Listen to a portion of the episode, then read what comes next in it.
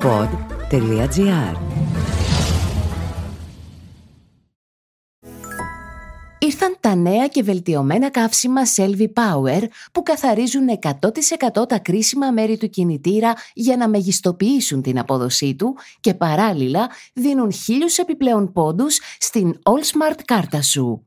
Πώς; Μέσω του All Count στο All Smart App που ήρθε και μετράει. Μετράει κάθε λίτρο που βάζεις από τα νέα και βελτιωμένα καύσιμα Selvi Power και μόλις φτάσεις ένα στόχο, σου δίνει αυτόματα χίλιους επιπλέον πόντους Smart. Κατέβασε το All Smart App και ξεκίνα να κερδίζεις ακόμα περισσότερο.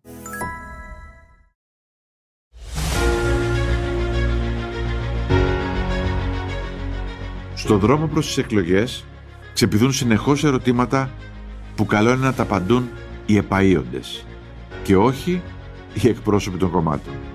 Είναι το podcast «Απορίες ενός ζαλισμένου ψηφοφόρου για τις εκλογές του 2023».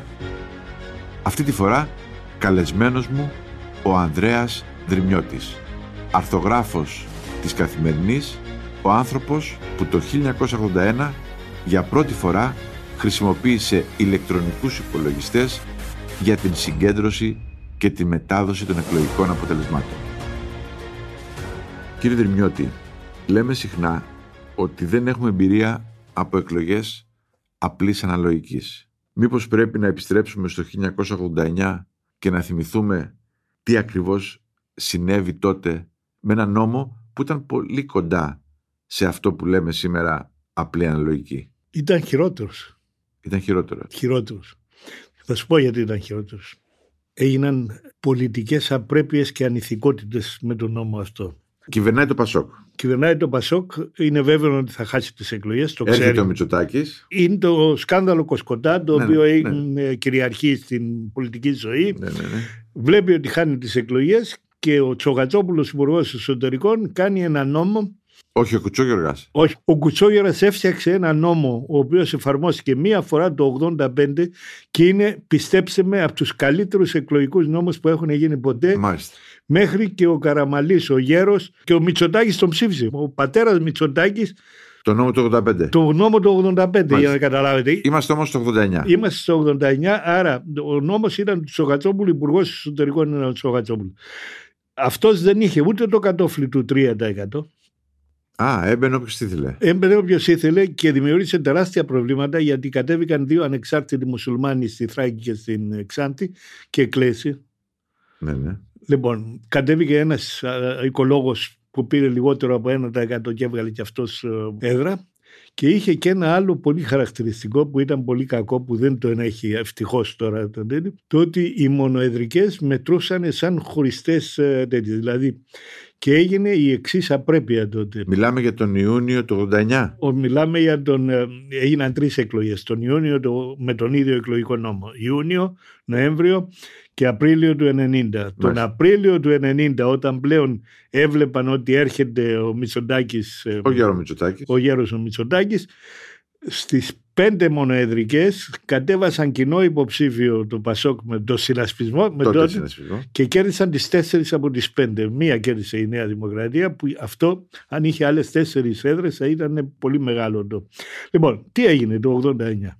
Πήρε 44,6 ο Μητσοτάκης και έβγαλε 144-145 βουλευτές. Λοιπόν, δεν το πίστευε κανένας γιατί δεν είχαν εμπειρία Ναι. της απλής αναλογικής τότε. Ε, και Κυριολεκτικά δεν νομίζαν ότι κάναμε εμείς. Εμείς- Δέλτα πληροφορική. Ναι, ότι, νοθεία. κάνατε, ότι κάνετε νοθεία. Ότι κάνουμε ε, ναι, νοθεία. γιατί ένα ποσοστό 44% στη δεκαετία του 80 ήταν ένα ποσοστό Ε, πλειοψηφικό. τέρα- το πλειοψηφικό. Με τον προηγούμενο νόμο θα είχε βγάλει 160 βουλευτές Ναι. με 44 ακόμα. Ήρθαν τα νέα και βελτιωμένα καύσιμα Selvi Power που καθαρίζουν 100% τα κρίσιμα μέρη του κινητήρα για να μεγιστοποιήσουν την απόδοσή του και παράλληλα δίνουν χίλιους επιπλέον πόντους στην All Smart κάρτα σου. Πώς; Μέσω του All Count στο All Smart App που ήρθε και μετράει. Μετράει κάθε λίτρο που βάζεις από τα νέα και βελτιωμένα καύσιμα Selvi Power και μόλις φτάσεις ένα στόχο, σου δίνει αυτόματα χίλιους επιπλέον πόντους Smart. Κατέβασε το All Smart App και ξεκίνα να κερδίζεις ακόμα περισσότερο. Λοιπόν, πάμε στο Νοέμβριο και το 44,6 γίνεται 46, Λίγο παραπάνω ακόμα. ναι, 2% παραπάνω στο 40 είναι... Ναι, ναι, ναι. Λοιπόν, πάλι δεν βγαίνει. Θυμάμαι πολύ χαρακτηριστικά, ήταν ο υπουργός, ο υπηρεσιακός υπουργός εσωτερικών ήταν ο Βασίλης Οσκουρή και τις δύο εκλογές και τον Ιούνιο και τον. Ο δικαστικός. Ο δικαστικός, ο οποίος ήταν εξαιρετικός κύριος. Μου λέει, κάνε κάτι, μου λέει, κάνε κάτι, μου λέει, ναι, γιατί πλησιάζαμε, αλλά δεν γίνονταν. Και τελικά φτάνουμε στο. Στον 90, Απρίλιο του 90. Τον Απρίλιο του 90 που μποριακά βγάζει 151 βουλευτές Με τι πάλι- ποσοστό; 47, δηλαδή πήρε πάλι κάτι παραπάνω.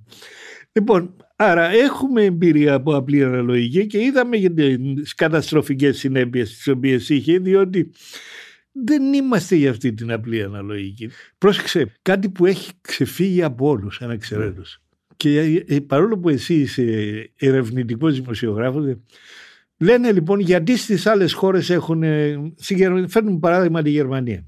Η Γερμανία έκανε 1,5 μήνα για να τα βρούνε.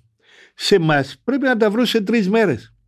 Είναι το σύνταγμα μας τέτοιο που αν δεν τα βρουν, σε... πώς να τα βρεις σε τρεις μέρες; Λέτε την διερευνητική του, πρώτου, του, δεύτερου, του τρίτου κόμματος. κόμματος. Λοιπόν, είναι ένα θέμα που δεν έχει, δε- δεν έχει λεχθεί ποτέ αυτό. Συμφωνούμε; Ναι, ναι, το έχω πει εγώ πάντως. Α, το έχεις πει, άρα βλέπεις ότι το Ναι. έχει πιάσει λοιπόν. Διότι στο Βέλγιο κάνανε δυόμιση χρόνια. Αλλά πρώτον δούλευε το κράτος, γιατί υπάρχει μια σταθερή δημόσια διοίκηση που δεν επηρεάζεται από τους υπουργούς, ενώ εδώ πρέπει να υπογράψει υπουργός. Όχι μόνο αυτό, αλλά εδώ για να λέμε και το ποιος είναι που έχει βάλει τη δυναμίτη στα θεμέλια του κράτους. Το 82 το Πασόκ κατήρισε τους γενικούς διευθυντές, οι οποίοι ήταν δημόσιοι υπάλληλοι καριέρας και τους αντικατέστησες με τους γενικούς γραμματείς, οι οποίοι είναι. Θέλουν να γίνουν υπουργοί. οι, οι οποίοι είναι μετακλητοί και πάνε μαζί με τον Υπουργό. Δηλαδή Ναι, ναι, έρχονται ναι. και φεύγουν. Ναι. Άρα δεν ξέρουν τη, τη δουλειά, δεν ξέρουν. Λοιπόν, πρώτα στην Ιταλία που είχαν απλή αναλογική, είχαν 60 κυβερνήσεις 63 χρόνια. Ναι, αλλά εκεί δουλεύει η τοπική αυτοδιοίκηση. Η τοπική αυτοδιοίκηση σχεδόν πολλά πράγματα που κάνει η κεντρική κυβέρνηση τα κάνει η τοπική αυτοδιοίκηση. Λοιπόν, γι' αυτό και δεν βλέπαν αυτή την ανομαλία ο κόσμος. Σε εμάς εδώ πέρα, εάν είχαμε 60 κυβερνήσεις σε 63 χρόνια, θα βλέπατε αυθαίρετα και στην Ακρόπολη επάνω και στον Εθνικό Κήπο μέσα. Λοιπόν, οι προεκλογικές ε, περίοδοι είναι καταστροφή για τον τόπο. Ναι. Για να κλείσουμε με το 89 που είναι ένα αρνητικό παράδειγμα και εκλογικού νόμου και θα έλεγα κυβερνησίας. Έχουμε τις εκλογές του Νοεμβρίου, έτσι δεν είναι, Του Νοεμβρίου, οι οποίες πάλι δεν ανέδειξαν κυβέρνηση. δεύτερες εκλογές, Ε, για να πάμε μετά τον τον, Απρίλιο τον Απρίλιο του 90 και να έχουμε μια έφραστη ισορροπία 151 151 έδρες. Ε, ε, δε- λοιπόν, η οποία ε, παραιτήθηκε ο Συμπιλίδης και τελείωσε και έπεσε. Έχασε Ναι. την... ε, αυτό θέλουμε. Εγώ δεν νομίζω ότι ο κόσμος θέλει αυτό. Μμ. Δεύτερον, συνήθως ο μικρός εκβιάζει το μεγάλο. Το είδαμε και στην προηγούμενη κυβέρνηση του, του Καμένου με τον ΣΥΡΙΖΑ. Δώσανε στον Καμένο το Υπουργείο Εθνικής Αμήνης για να παίζει τα παιχνιδάκια του αυτούς με τα πυροβόλα του, τα τάγκ του, να πάει να ρίχνει στεφάνια με τα ελικόπτερα, να κάνει τις αλαμινομάχους.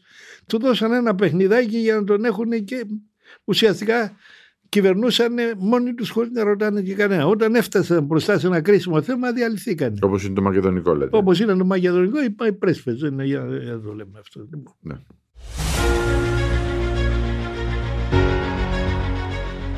Ήταν το podcast «Απορίες ενός ζαλισμένου ψηφοφόρου» με τον Σταύρο Θεδωράκη. Καλεσμένος ο Ανδρέας Δρυμιώτης, αρθογράφος της Καθημερινής, συγγραφέας του βιβλίου «40 και μία νύχτες εκλογών». Μια 29χρονη περιπέτεια στην πολιτική, τα μίντια και την πληροφορική με την υπογραφή του Ανδρέα Δρυμιώτη από τις εκδόσεις Καστανιώτης. Είναι σημαντικό ότι ανάμεσα στα προλογικά σημειώματα του βιβλίου είναι και ένα κείμενο εξαιρετικής σημασίας και σπουδαιότητας του Ηλία Νικολακόπουλου. Ο πρόλογος που μου έχει κάνει στο βιβλίο μου είναι εξαιρετικός. Αξίζει κανείς να τον διαβάσει μόνο αυτό το κομμάτι για να καταλάβει το πώς είναι δυνατόν να δύο άνθρωποι που διαφωνούν ριζικά στην ιδεολογία να μπορούν να συμφωνούν σχεδόν σε πάρα πολλά πράγματα. Επιμέλεια του podcast Απορίες ενός ζαλισμένου ψηφοφόρου από τον Γιώργο Παπαϊωάννου. Στους ήχους, ο Γιώργος Βαβανός.